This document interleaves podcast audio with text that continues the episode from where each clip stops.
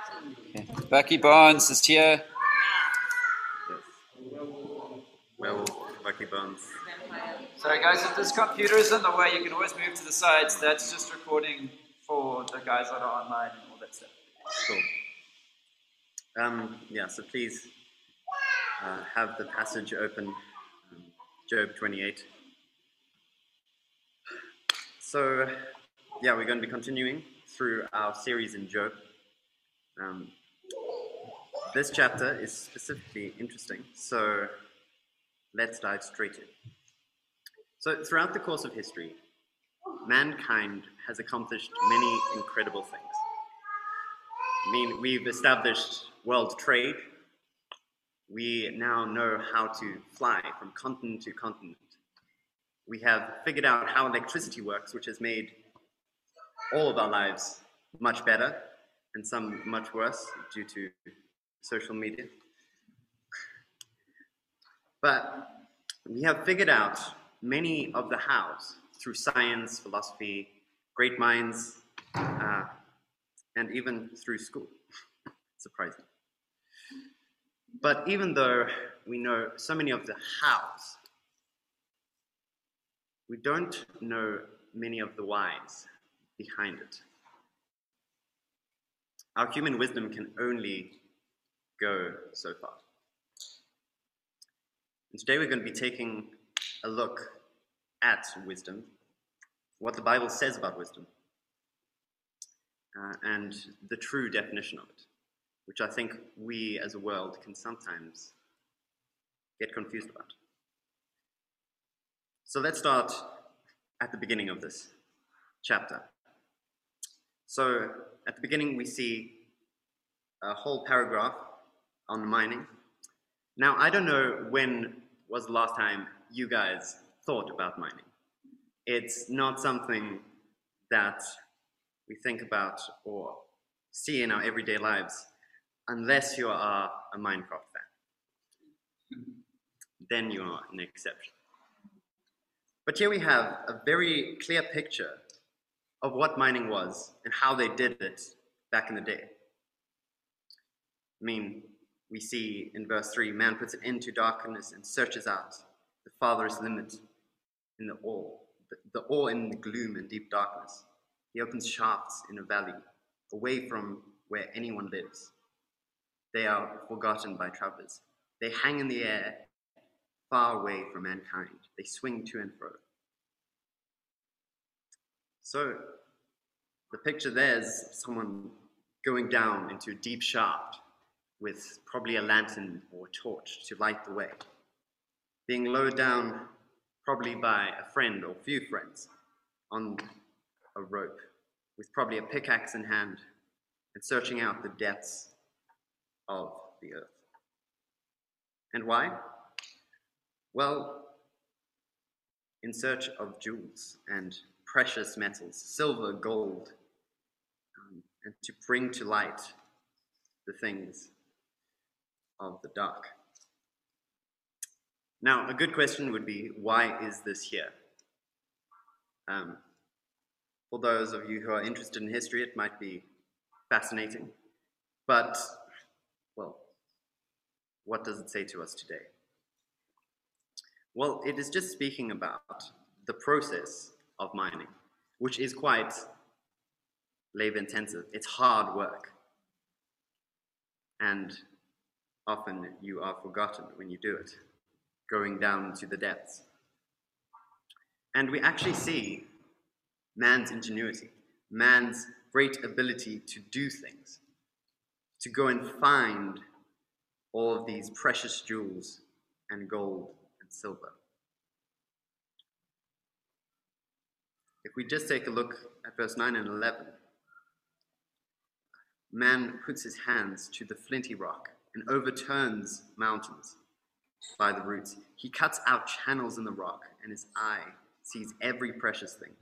He dams up the streams so that they do not trickle. And the thing that is hidden he brings out to the light.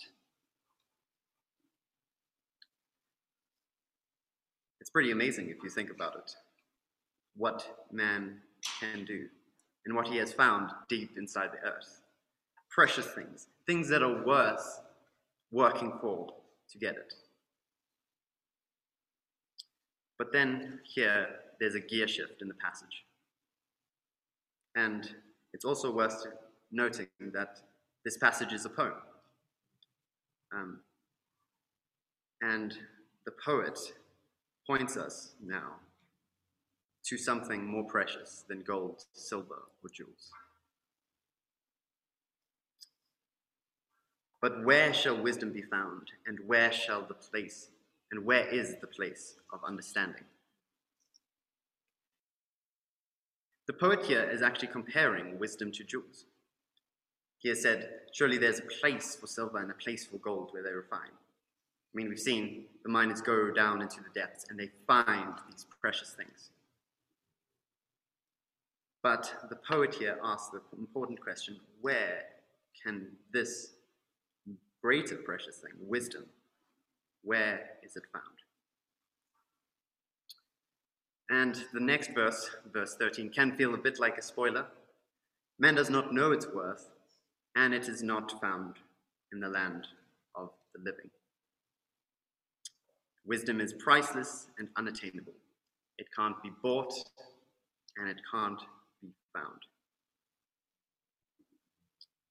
We see the poet looking to the depths of the earth uh, and even out into the vast universe, even asking death um, in this poetic sense.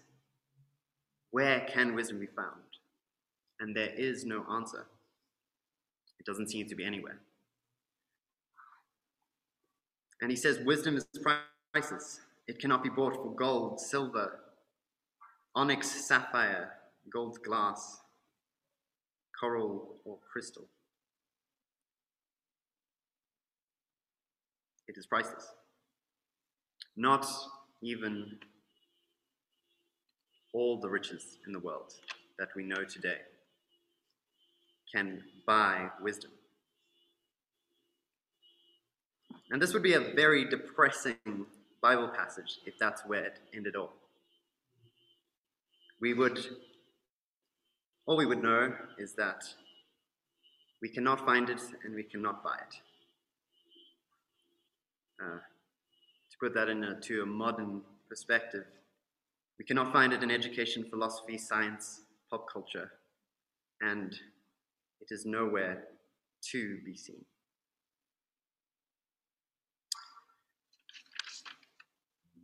But then the poet turns our eyes away from humanity and to God.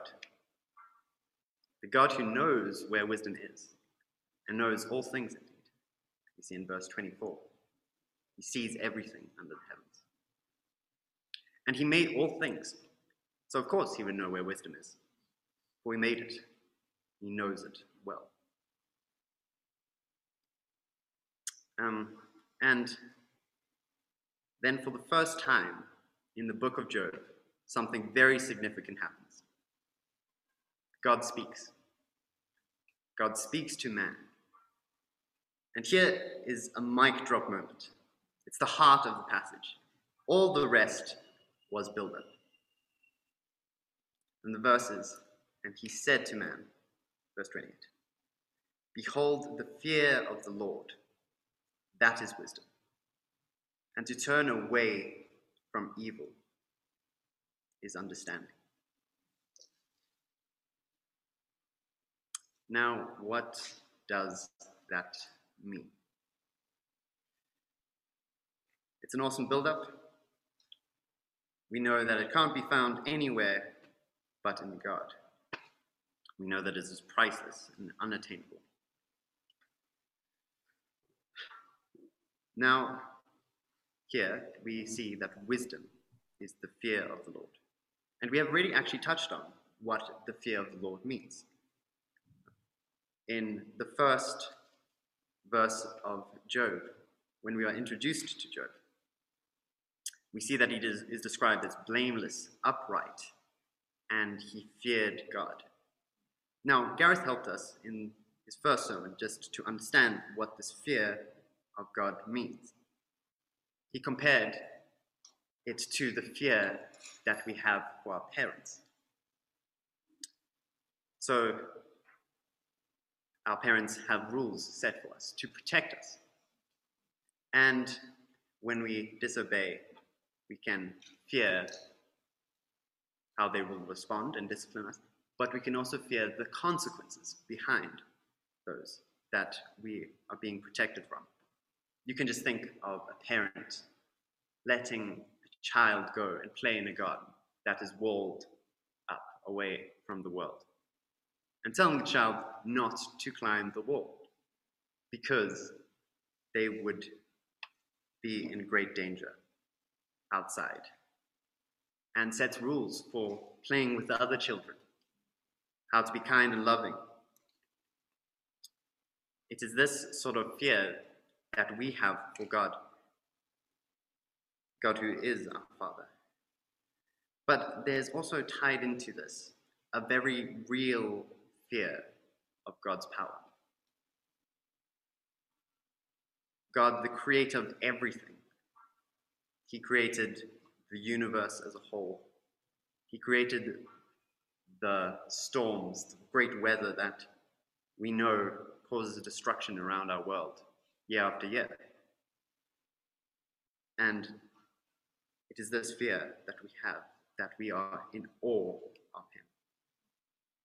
So there's a trust level with the parent, a respect level, but there's also a real, genuine fear of knowing that God is powerful. But there is also more to what this wisdom is. Um, you might want to turn with me to 1 Corinthians uh, chapter 1. So, 1 Corinthians chapter 1, we're going to be reading verses 18 and 19, and then verses 22 to 24.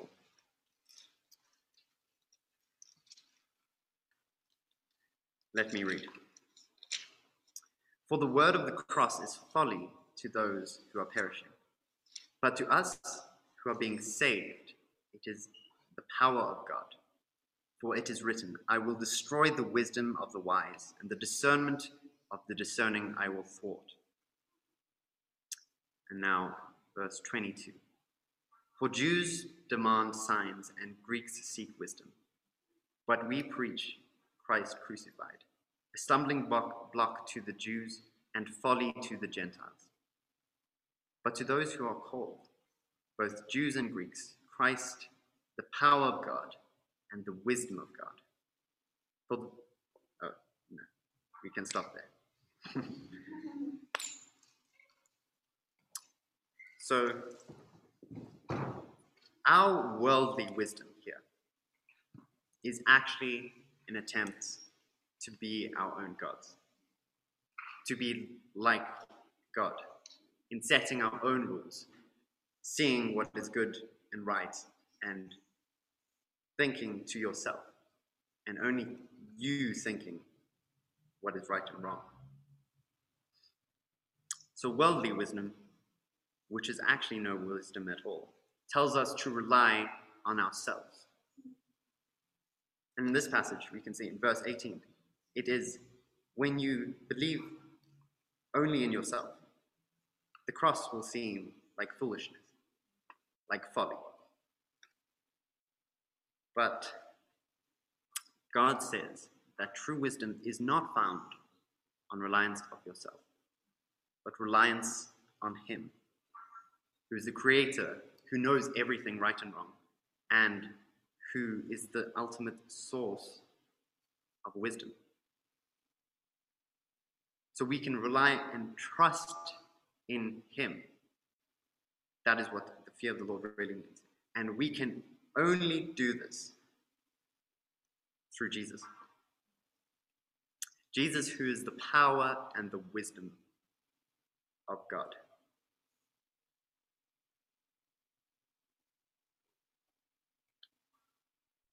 It's pretty amazing.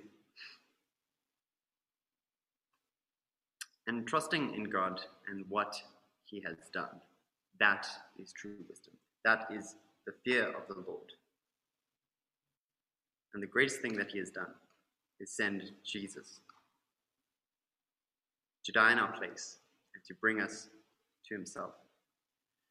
And it's actually upon this wisdom of relying on God, standing firm on him and not on ourselves or the worldly wisdom that we can find uh, everywhere on the internet, YouTube, self help books, education, science, and philosophy that can tell us so many things. And those are actually good things. There are many scientists around the world who are making the world here now better, helping people. Education is a good thing. It brings us, it gives us skills to be able to work later in life and, yeah, helps the world to work, to function properly. But, and what this passage is saying, actually, is not that those are bad, but instead, those should be built upon the foundation of God's wisdom. God's wisdom that is supreme and over all things. It's the wisdom that you trust and rely on completely.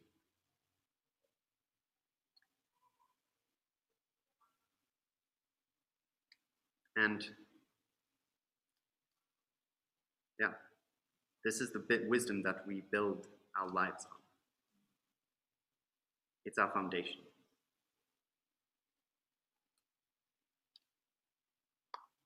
And it is this trust in the wisdom of God, the fear of the Lord is it's both the trust, the trust that you'd have in a parent, and knowing that he has real power, and again resting in Jesus, not on human wisdom. And now, actually, before I finish, I want to ask a few questions just to think of personally. Where do you trust? Where is your trust found in? Is it found in yourself? Is it found in your teachers? Maybe your parents, your friends? Is it found in human wisdom?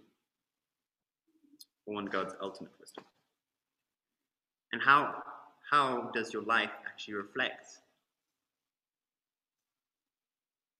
this wisdom that you know if you do know God's wisdom?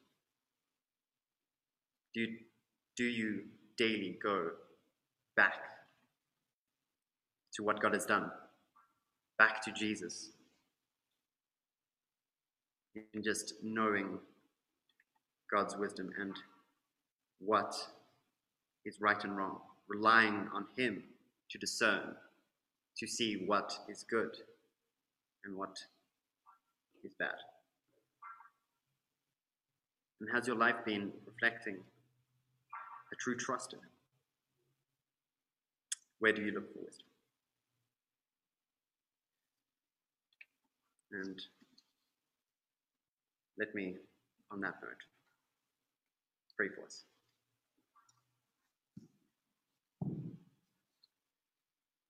Lord, uh, we do thank you that you have revealed yourself through Jesus. And we thank you that true wisdom is not found in ourselves, Lord, and it's not found on the earth. We do not have to go searching for it, but it is here right in front of us today, Lord, in your word. You say wisdom is the fear of you. And Lord, we do just thank you that you have gifted us with this knowledge. We thank you that you have sent Jesus as a way for us to get to you. I do just pray that you'd just reflect this in our lives. Would you be at work in our hearts and helping us trust on, in you, not in ourselves, Lord, build our, build our lives on your rock and not on the world's folly. Lord, I do just pray that you'd help us to see you more clearly every day. Would you be growing us? I pray this all in your holy name. Amen.